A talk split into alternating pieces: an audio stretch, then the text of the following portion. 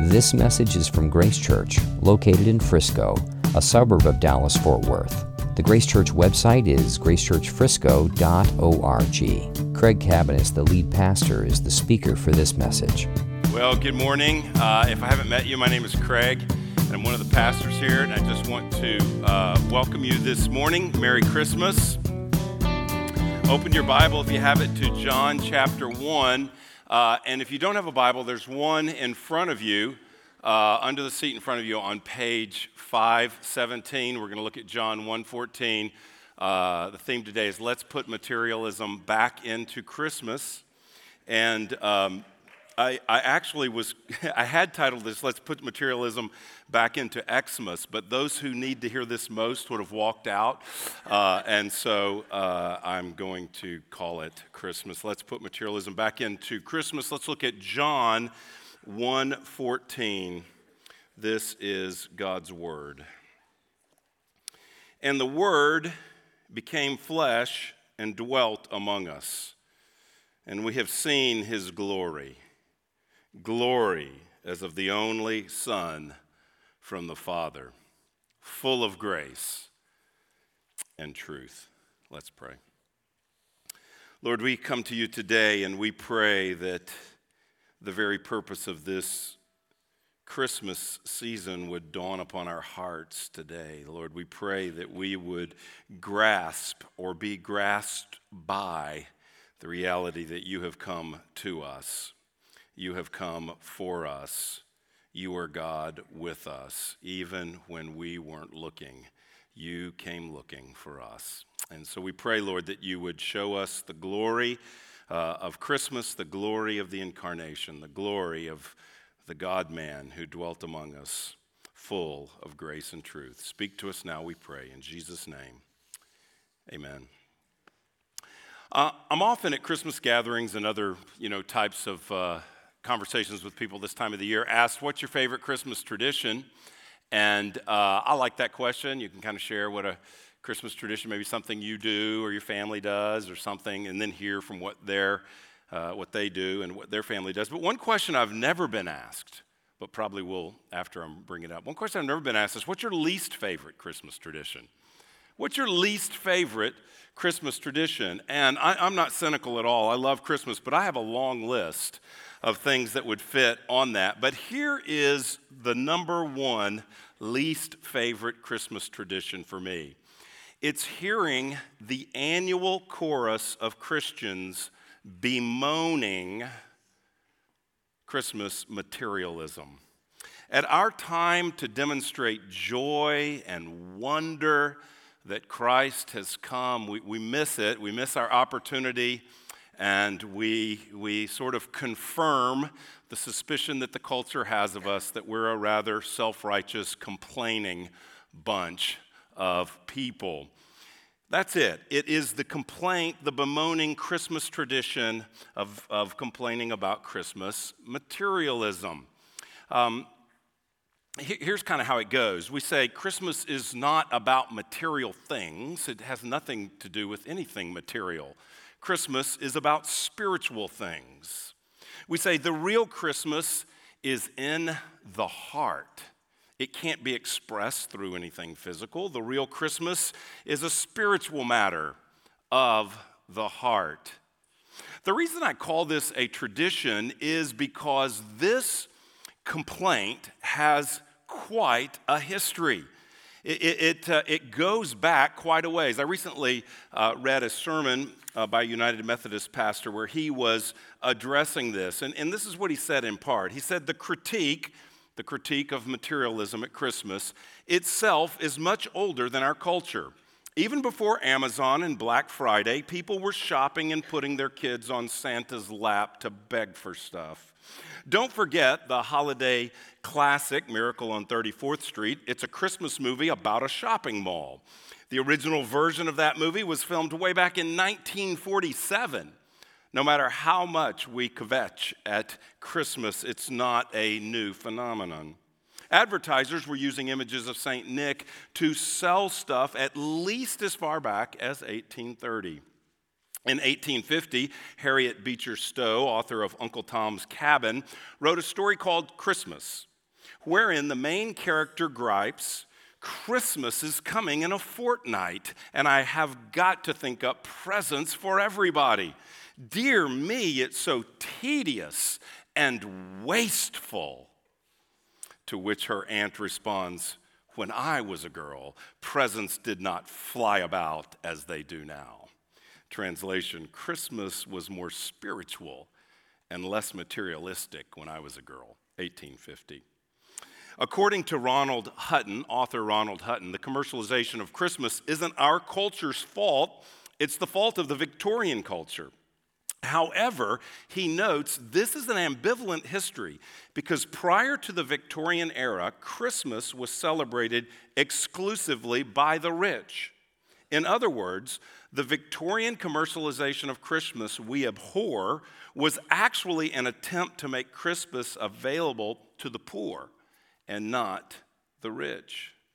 In the vein of everything new is old, Hutton cites diary entries as far back as 1600 describing Christians' habits of spending and gift giving, but also their complaints about the rising costs of Christmas meals, Christmas entertainment, and Christmas gifts. 1600.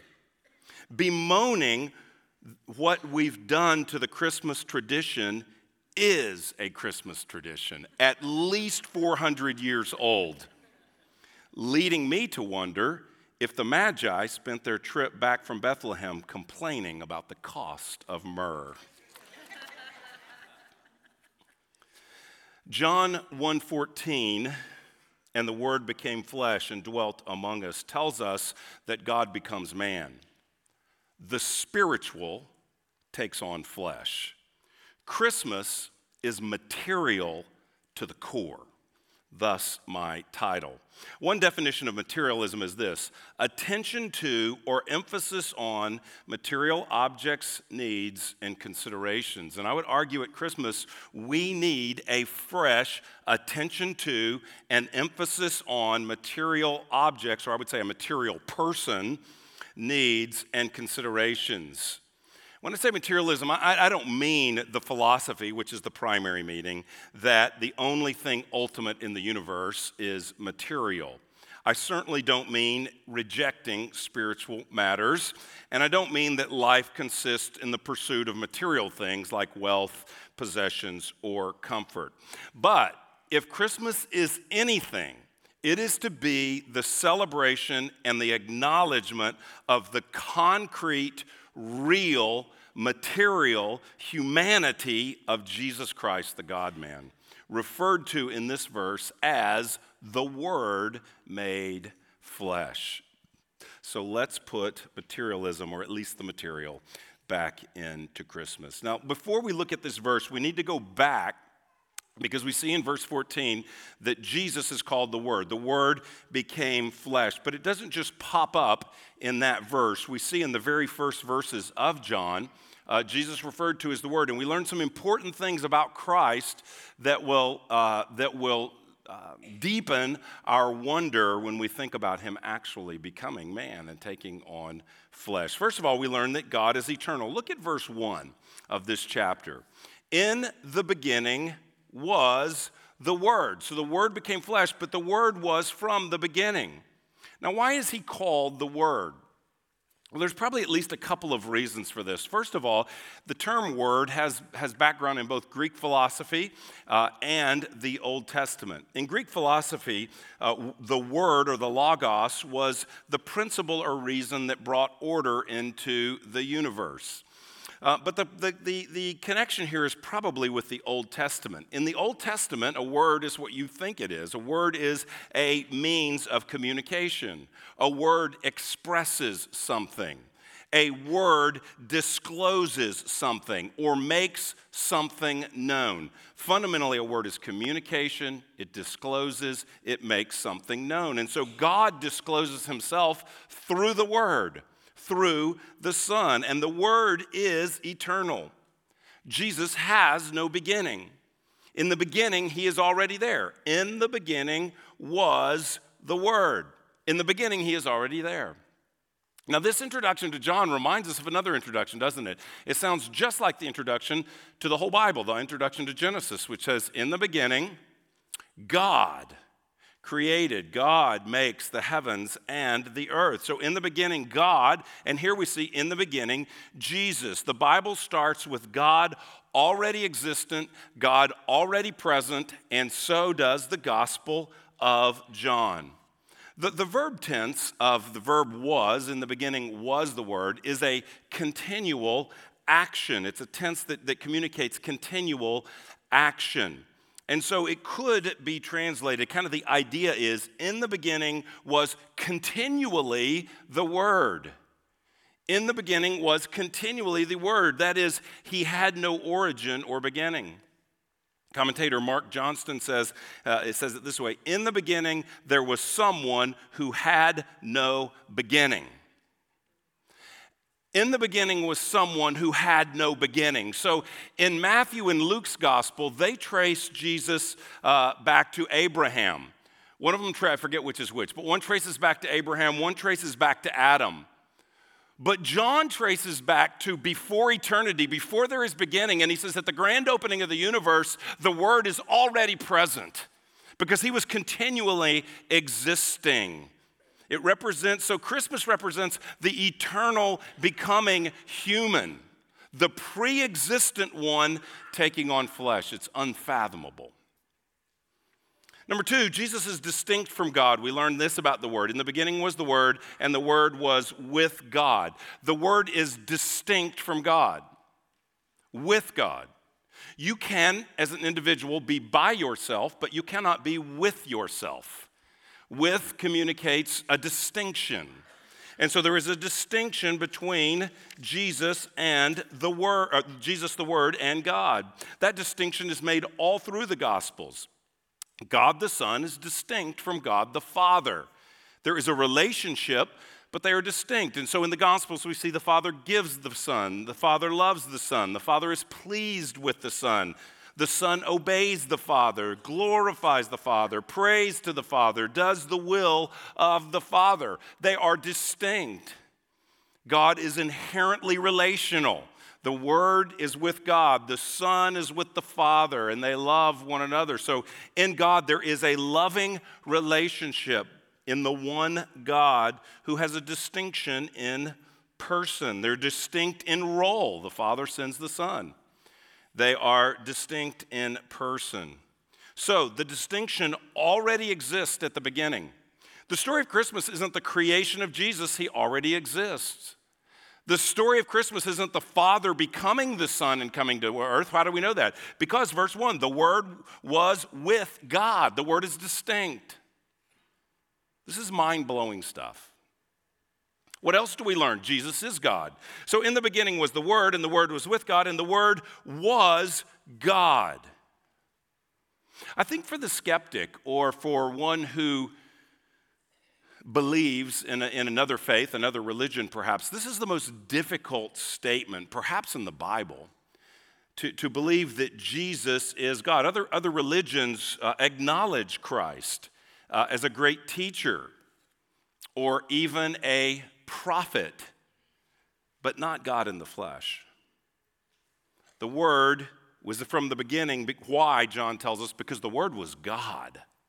The Word is God. Jesus is God. He is eternal because He is God. God is one in essence, God is one in nature, but distinct in person. And while we don't meet the Spirit here, later we will, and we have before uh, in the Bible. So, you, uh, one in person, I'm sorry, one in essence, we'll strike that if we could edit that. Way. I just spoke heresy, not one in person. One in nature, one in nature one in essence, but three in person, distinct in function and distinct in identifiable person. The Word is both with God, the Word is God simultaneously. This is a profound mystery that Jesus is truly God and truly man. It's a profound mystery. If you find that hard to believe, which is very understandable, by the way, if you find that hard to believe, then I would recommend you read the rest of John. Because in the Gospel of John, John's goal is to show that Jesus is the Son of God, and, and to, by seeing that, that you might believe. That's what he says at the end. If you are new to Christianity or you're investigating Christianity, or maybe you've grown up in the church and you've just got some big questions about things that you've assumed to be true your whole life, and now maybe you are asking some questions, that is fine, because it's actually good to voice those questions. But if, if those are your questions, I would encourage you to investigate this claim that Jesus is God by reading the rest of the story.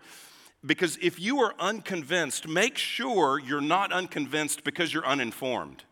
If you're unconvinced of the claim, at least be unconvinced on the basis of the teaching and of the evidence. Jesus is unarguably uh, the most influential individual in the, per, in the history of the world. And so you owe it to yourself.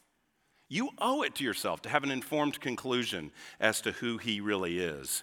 And John says he is God. John says that he is God. The implications of this are astounding.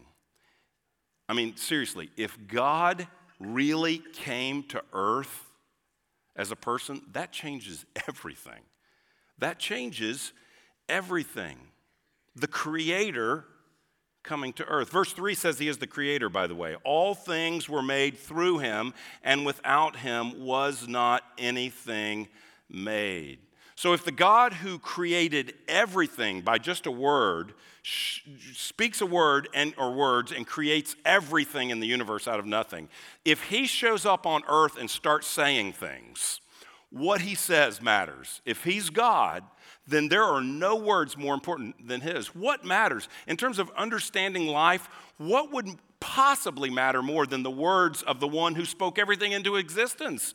The word, the word of the one who created everything. He likely knows something about life if Jesus is God, whose words could possibly matter more. Jesus is the eternal one without a beginning. Jesus is with God. Jesus is God. Those are the claims of the text, and that makes verse 14 a mind blower. And that word, that pre existent, eternal, with God, who is God word, became flesh and dwelt among us. The eternal coming into time and space and taking material form as Jesus, the God man, the uncreated one, takes up residence in a woman's womb. This is an incredible truth.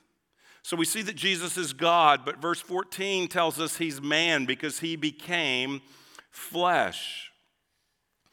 If those who struggle with the idea of Jesus being God, if that's typical for those who don't believe, I think those of us who do believe sometimes struggle with the idea that he is truly human. We kind of may lean on the God side of things, we lean on the spiritual side of things, but we don't really oftentimes uh, fully think about, comprehend, celebrate, or even understand the reason why his humanity matters. We get why his godness matters, but his humanness not so much. And, and so we have difficulty processing that. But the Bible teaches that God is that Jesus is truly God and he is truly man. And that's the glory of Christmas. Is that he's a man, that God becomes man. Verse 14, the word became flesh and dwelt among us, and we have seen his glory. The glory of God is something that is tangible, that could be seen, uh, that could be touched, the person of Jesus that could be observed, the works of Jesus that could be heard, the words of Jesus.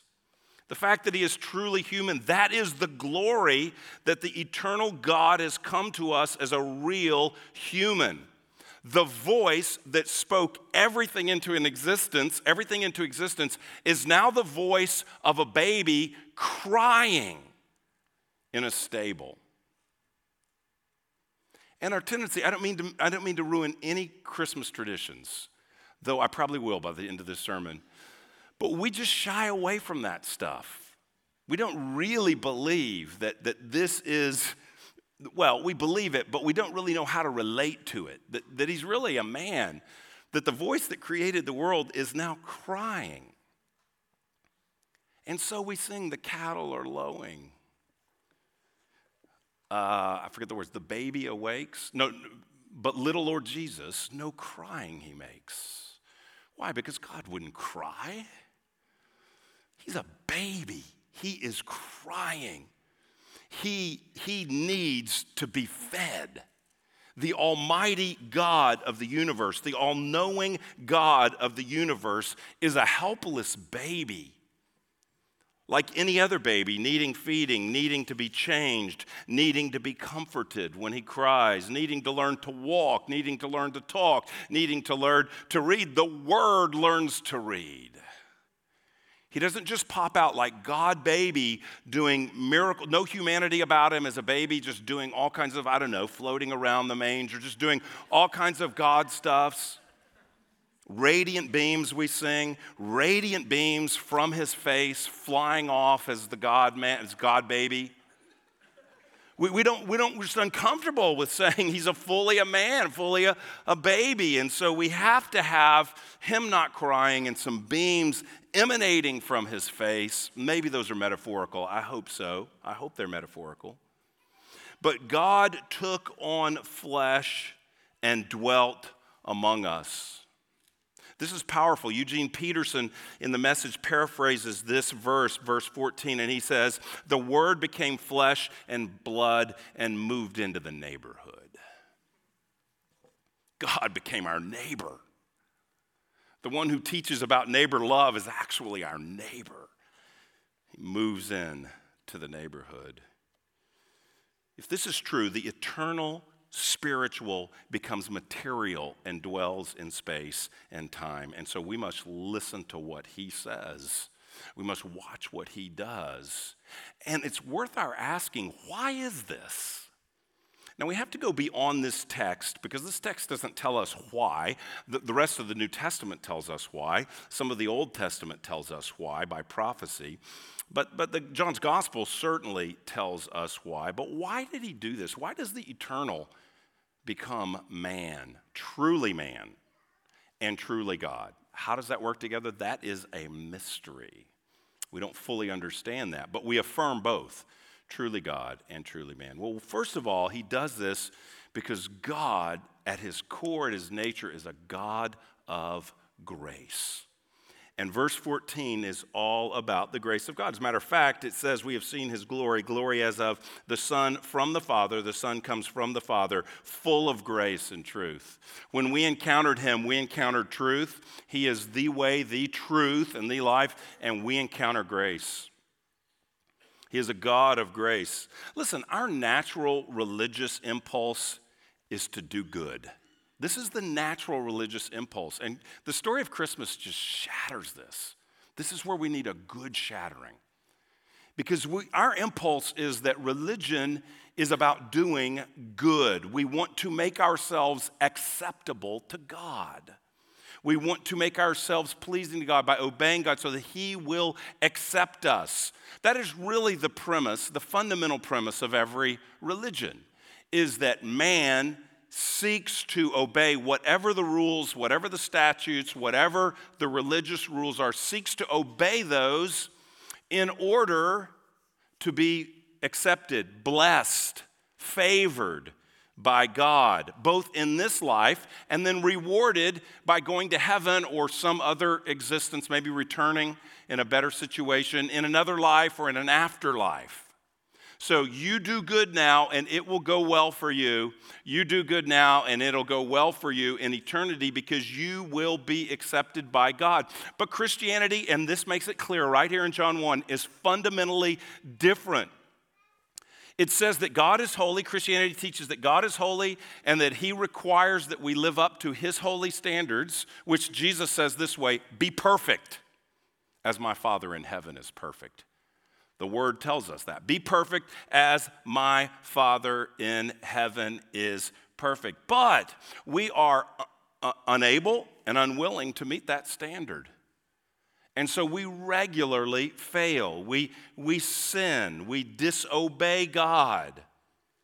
We're in trouble because of that. We're in trouble. because the Lord is returning and he will judge every action.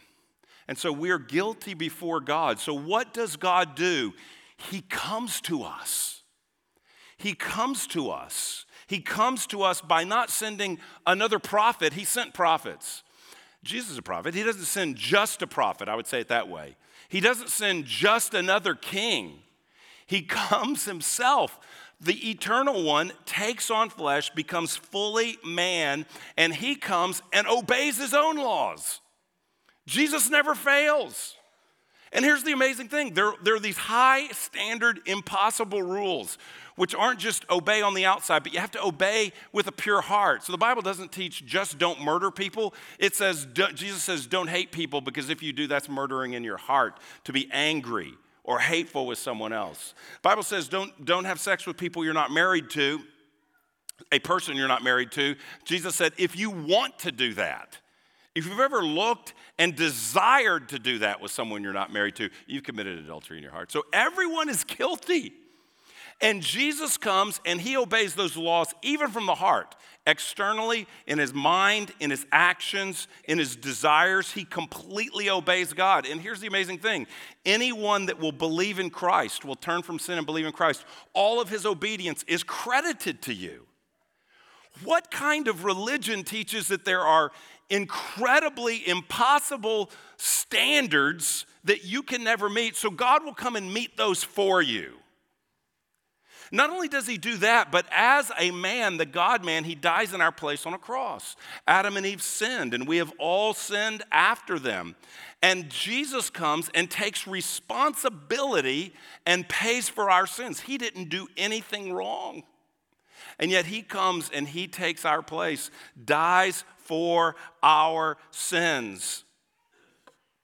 That's why he became human. The reason he takes on humanity is so that as a, a man obeys God's law fully, and then credits that righteousness to those who will believe. Men and women have failed God's law miserably, and our sins are put on Him, the, the God man, Jesus Christ. He comes to pay for our sins. Uh, Hebrews 2:17 says this, "For this reason he had to be made like his brothers in every way." That's John 1:14. He had to be made like us in every way in order that he might become a merciful and faithful high priest in the service of God, that he might make atonement for the sins of his people. He had to become like us in every way so that he could make atonement for the sins of his people. That's why we need a material Christmas with a real human Jesus, a real flesh and blood who didn't just seem like God I mean, just seemed like man, but really was man and really was God. He had to be God to live a perfect life, born of a virgin, uh, not born under the fall or with a, with a fallen nature as we are. He had to be God to live a perfect life. He had to be man to pay for our sin. He came to us, He came for us. In our sins, He comes. He doesn't stand at a distance. He comes to us. He doesn't say, Well, you figure it out. What do you want from me? No, he, he takes the most uh, in, in, just an incredible step towards us by the, the Son leaves the glory of being in permanent presence with his Father. He leaves that It comes to become a human and in, in, invol- it endures suffering as a human endures all the temptations that we endure without sin he endured difficulty because he came to rescue us in our sin. He is a God of grace. Christmas is not about being good or being better, it's the exact opposite of that. It's about when you weren't good, God came to you. When you were unable to be good enough, God came and became a man. When you couldn't save yourself, He came to save you. Our Christmas traditions are often built on teaching people that this is a time to be good, especially kids. Oh, I'm not a Scrooge. I don't think I'm cynical, even though I'm getting old. Uh, and I like, I like the secular Christmas traditions. They're all great with me. No problem with them. However, however, if we're teaching kids that this is the time to be good for goodness sake that they better watch out because all of their, their, their actions are being evaluated. Then, uh, you know, I don't know. I, I cannot, I, I, I think it would be hard to imagine, be as creative as you can. I think it would be hard to imagine a practice that misrepresents Christmas more than the idea that you receive gifts based on how good you are. That's the exact opposite of Christmas.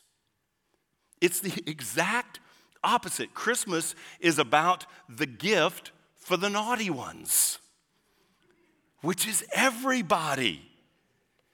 Christmas is the reality that Jesus is nice to us while we were yet naughty.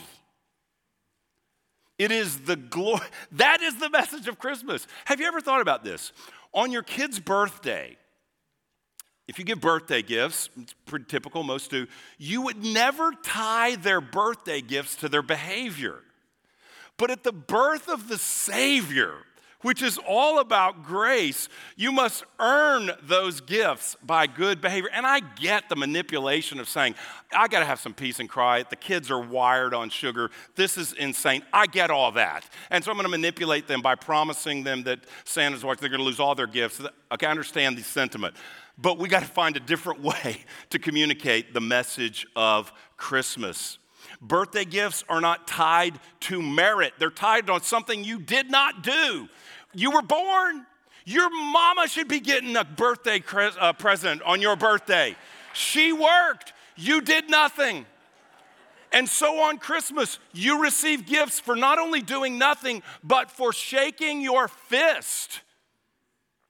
Or worse, towards God in anger, in naughtiness towards His holiness. And He comes to you with gifts in the midst of your sin, the gift of new life. There could not be a tradition that is more uh, opposite the message of grace. I read someone from a sermon who said the following about Elf on a Shelf. I would never say something like this in a sermon, what I'm about to read, okay? I just want you to know that. This would never appear in one of my sermons because it's harsh, but you're going to remember it. Since 2005, he writes, parents have purchased millions of elves for their shelves.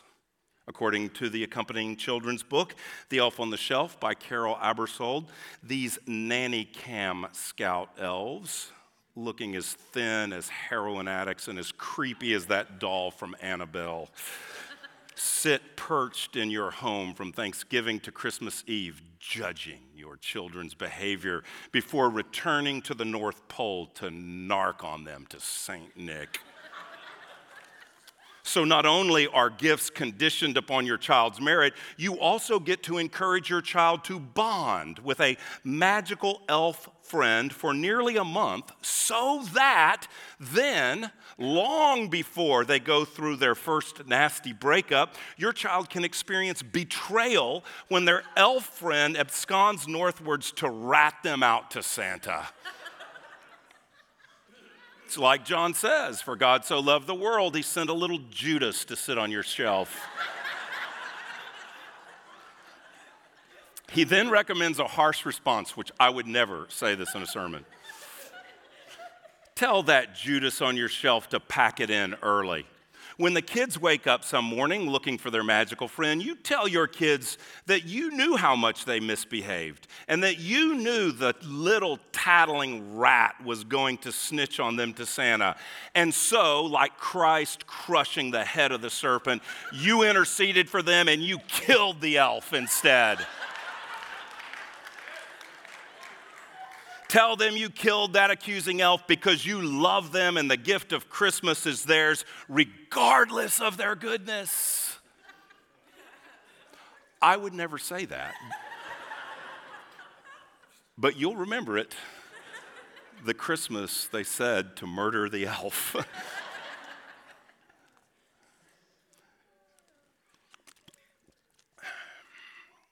Why do I share that illustration? Well, you'll remember it, and I hope you'll remember the point. Christmas is about God becoming man to come to us in grace, living the life we couldn't live and dying the death we should die. He comes to show mercy, He comes to show love, He comes to show grace to those who deserve judgment. And that's why the secular traditions can be fun and you can have fun with them and play around with it all. But ensure that the heart of what you are communicating and living is that while we were yet sinners, Christ died for us. He is the God of grace. That's why the Word takes on flesh. He's also the God of empathy the God of empathy. God comes to us because He is a God of grace, but also because He is sympathetic to us. This is mind blowing as well. The God who created the universe with a word, who rules over all, becomes a man to sympathize with our weaknesses. Now, if this wasn't in the Bible, I'd be scared to death to even say it because it sounds, wow, the majestic, glorious God of the universe comes, has to become a man to sympathize with us. But that's what the Bible says, Hebrews 4. For we do not have a high priest who is unable to sympathize with our weaknesses, but one who in every respect has been tempted as we are, yet without sin. Let us then with confidence draw near the throne of grace that we may receive mercy and find grace to help in our time of need. We don't have one who is unable to sympathize, but one who in every respect has been tempted as we are. How was he tempted as we are? The Word became flesh and dwelt among us. God is omniscient, so he didn't need to learn something new. It's not saying that, wow, he didn't know what we were going through. It was really God couldn't compute that until he became a man. It's not saying that God learned something because God knows everything, but it is saying that he experienced what we experienced, the struggle in life that we experience, and now he invites us to come to him to find grace in our time of need. God empathizes. Christmas is about God coming to us so that we in turn can come to him. That's what it's about. Jesus assures us that he understands what we are facing. And one of the big complaints on God can be this I just don't think he, how could God understand me? How could God know what I'm going through? How could God relate to what I feel?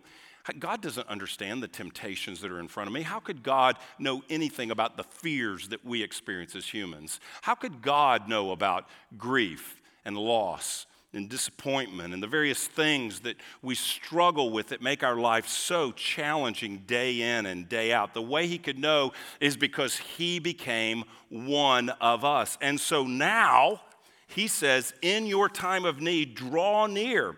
He, it says, with confidence, draw near that we may find mercy and find grace to help in our time of need. He is able to sympathize because he became a human. So come to him in your time of need. The incarnation is not just some theological doctrine for really smart people in an ivory tower to sit around and sort of argue about.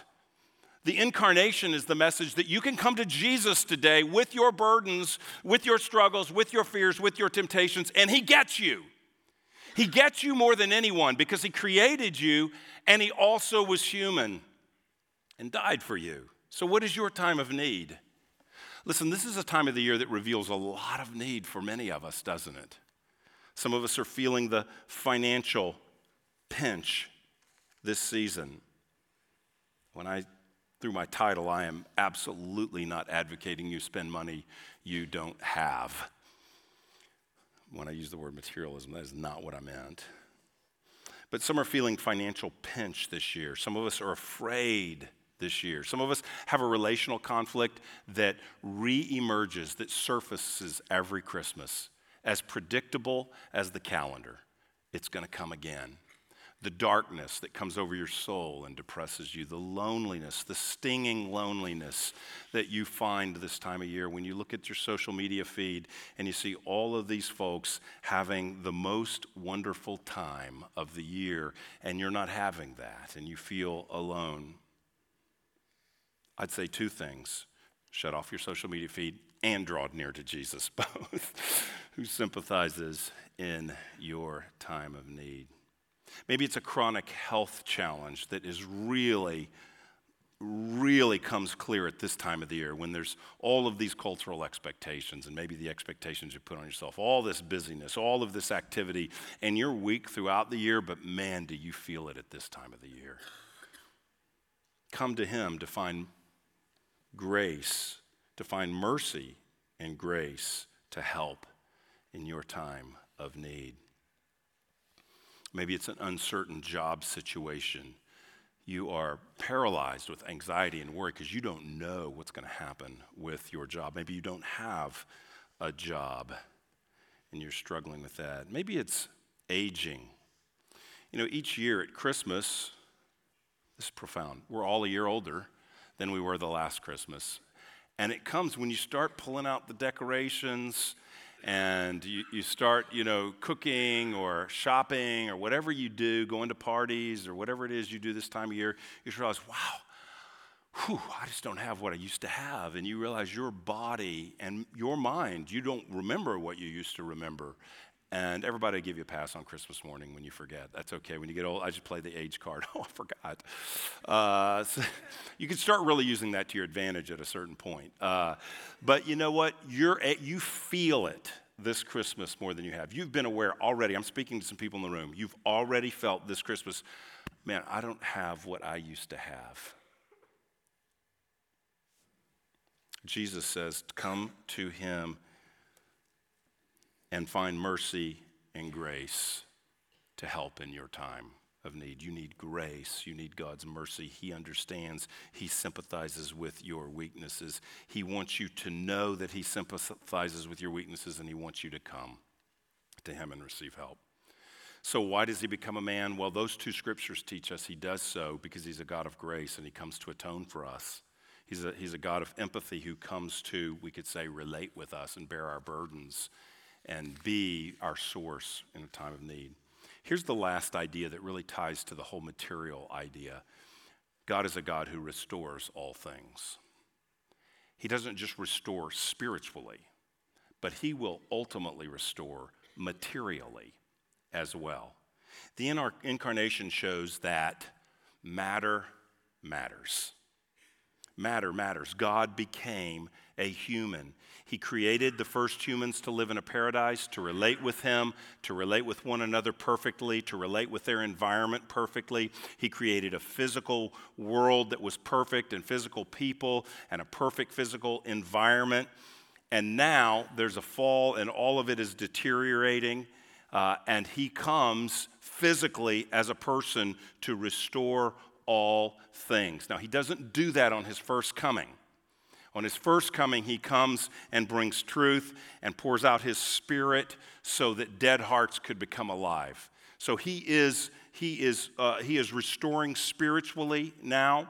He is restoring culturally. As we are restored spiritually, we make a difference in the world around us. And there is, there is an increasing flourishing that takes place, as intended to take place, when the church lives as a city set on a hill, when the church lives as a light in the darkness, when the people of God gather for his glory and scatter for his glory. There is an increasing flourishing. But one day, there will be a total and absolute, complete flourishing, the restoration of all things. He doesn't come just to bring spiritual restoration, He comes so that He will ultimately bring physical restoration in a new heavens and a new earth. The first coming of Jesus leads to our anticipation of his second coming. As a matter of fact, there's a little bit of a Christian debate about Advent. Is Advent really about our celebrating his first coming, or is it really about us anticipating his second coming? I don't see why you have to pick. I'm on both, I, I, vote all the above. Why can't we celebrate both? But there is this awaiting that he will come. And so that because he came to earth, because he came physically, because he came uh, uh, materially, because he interacted with people actually in a place, it matters that it means that all of your life matters. The place where you are matters because God came to a place in the incarnation to touch people's lives. I, I saw a preview for a Christian children's book, And man, the children's books are so much better than when I was, my kids were little. My grandkids are going to have it a lot better because the, the books now, there are so many creative books that are coming out that are theologically sound. And I'm like actually going, man, I think I should go back and learn theology through kids' books because I relate to them. I like the pictures. Um, but I just read one, and this is how they said this is the story of the Bible. This is how they got this. So you can memorize the whole story of the Bible. Nine words. Nine words. This is what they said this story Bible. God made it, we broke it, Jesus fixes it. Jesus fixes it. In his first coming and in his return, when he will ultimately restore all things. Why does God become man? He comes to fix everything, He comes to restore all things. God made it, we broke it. Jesus fixes it. All that He has made has been broken by us, but there is one day when all that has been made will be restored by Him for all who believe. Come quickly, Lord Jesus. So it matters that He came physically because it is the beginning of the great reversal. We sang about that this morning, reversing all that Adam lost. So, Jesus becomes man because God is gracious, God is empathetic, and God is a restorer who will restore all things. So, celebrate the material this Christmas. Don't spend money that you don't have, don't go into debt. But find a way to not only celebrate in your heart, but celebrate in some tangible ways. Celebrate in real presence with real people. That reflects Christmas. That reflects Christmas. I don't mean to bash social media. I actually preached a whole message on this and encouraged some usage of social media. So I'm not just bashing it, but don't spend your Christmas interacting disembodied, digitally. Spend your Christmas interacting with your embodied presence in the presence of someone else, interacting together. That's Christmas. That's material, that's physical, that's real, encountering real people. As you are able, give some tangible gifts to show your love. It could even be a gift of service. Maybe you don't have money, but you say, well, this Christmas, here's what I'm going to give you. I'm going to give you babysitting. That's tangible help, and they would much rather have that anyway than a gift card to Applebee's, okay? They'd much rather have you watch their kids anyway. Or I'm going to do this care for you, this service, whatever it might be. So if you can't afford gifts, do something tangible like that. Eat some tangible food. Eat some tangible treats. Don't be weird. Don't be more spiritual than God at Christmas, okay? He's unimpressed. Jesus came eating and drinking, and so people said Jesus was a glutton and a drunkard. That was the word on the streets. Did Jesus overeat gluttonously to sin? No. Did Jesus drink? Yes, but did Jesus get drunk? No. He did not get drunk. So he wasn't he wasn't a glutton and a drunkard, but he was festive and partied enough physically, materially in the world that that was what people said about him, his critics. Let it be said about you this Christmas. Well, if I haven't lost you at this point, we're done. So I can lose you. If you want to walk out at this point, it's over. So feel free. I've tried to give ample room to offend, and, and, and I'll just end it right there. Jesus came physically eating and drinking. We should do the same. Jesus came serving. Jesus came giving. Jesus came relating physically, materially. And so that's why Christmas can be in our hearts. Yes, the awe and the wonder and the worship uh, and the joy, that's in our hearts about Christmas, but that is to be expressed materially through fellowship, through service, through kindness, through sharing with others what God has shared with us in a physical, tangible, real way. Jesus came to bring grace to us so that we could come and respond to Him with our needs, our cares, and receive from Him. Let's go and let's go and respond appropriately to His coming. Let's pray. You've been listening to a message from Grace Church. For more information, visit our website or write us at podcast at gracechurchfrisco.org.